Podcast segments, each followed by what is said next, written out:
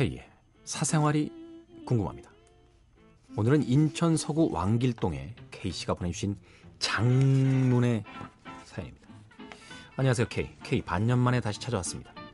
혼자서는 어떻게든 해결하고 싶었고 찾아오고 싶지 않았지만 연애는 도저히 제 전공이 아니기 때문에 K에게 쪽집게 가회를 받고자 돌아왔습니다. 이번에도 역시 연상의 여자이고 그녀와 봉사 활동을 하다가 알게 되었습니다. 봉사만 하시지 그냥. 봉사 활동이 끝난 뒤에도 그녀와 지속적으로 단둘이 연락을 하고 만났습니다. 작년 크리스마스 때 그녀와 만나기 위해 약속을 잡으려 했으나 거절당하고 다음날 페이스북에 소개팅하고 싶다라는 글을 싸질러 놓는 것을 보고 나를 남자로 보지 않는구나 연락을 끊었습니다. 몇 개월의 시간이 흐른 뒤 봉사 친구들 모임에서 만나게 되었고 다시 본 이후로 더욱 친밀해졌다고 생각했습니다. 단둘이 그녀를 만났을 때 이전과는 달리 저의 비밀과 아픈 과거를 공개했고 그녀 또한 자신의 아픈 과거를 공개했습니다. 그러면서 이전과는 다르게 장시간 톡톡을 하는 사이가 되어버렸죠. 저는 그녀에게 조금씩 제 마음을 표현하기 위해 기념일에 선물도 하고 숙취 해소하라고 음료도 챙겨주고 얼마나 술을 드시길래 여자분 술에 취한 그녀를 바래다 주기 위해 저희 집에서 땡땡 도시로 바래다 주다 차가 끊겨 냄새나는 찜질방에서 잔 적도 있습니다. 고백 빼고는 제 나름의 호감을 표현을 했지만 그녀의 반응도 싫지만은 않은 것처럼 느껴지고 크게 부담스럽지 않다고 생각했습니다. 부담스럽다면 연락 횟수가 급격히 줄었을 텐데 그 반대였으니까요. 비밀 이야기를 하면서 그녀는 어쩜 너는 나랑 똑같냐며 말하곤 했습니다. 그런데 봉사 모임에서 일종의 우리들이 만나서 논 것은 둘만의 암묵적인 비밀이었는데 그녀가 먼저 이 룰을 깨기 시작했어요. 봉사를 같이 했던 친구들에게 나랑은 둘이 만나서 술 마시는 사이라고 공개를 해버렸습니다. 그리고 오늘 결정적으로 이 사연을 쓰게 된 사건이 일어났어요.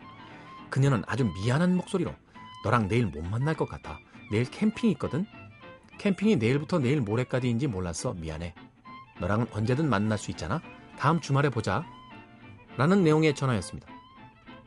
그녀는 하루 만에 저와의 만남 약속을 번복했다는 사실과 그녀가 정확히 어떤 캠핑인지 이야기는 해주지 않고 그냥 청춘끼리 즐기는 캠핑이라는 말과 함께 저한테 언제든 만날 수 있다는 말이 거슬렸습니다.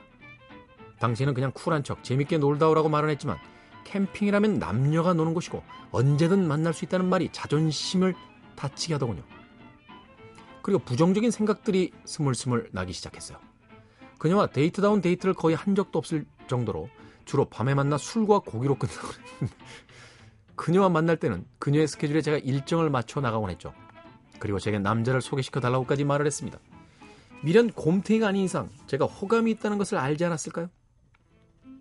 제 호의에 대하여 받을 것 다 받고 장시간 대화하고 단둘이 술까지 마시면서 왜 이렇게 행동하는 걸까요? 다른 남자들과 비교하는 걸까요? 아니면 저를 대화가 잘 통하는 친구 정도로 생각하는 걸까요? 만날수록 뭔가 조금씩 미묘한 남녀 사이의 감정이 느껴졌는데 이건 저의 착각일까요? 그냥 연락을 끊어야 하나요?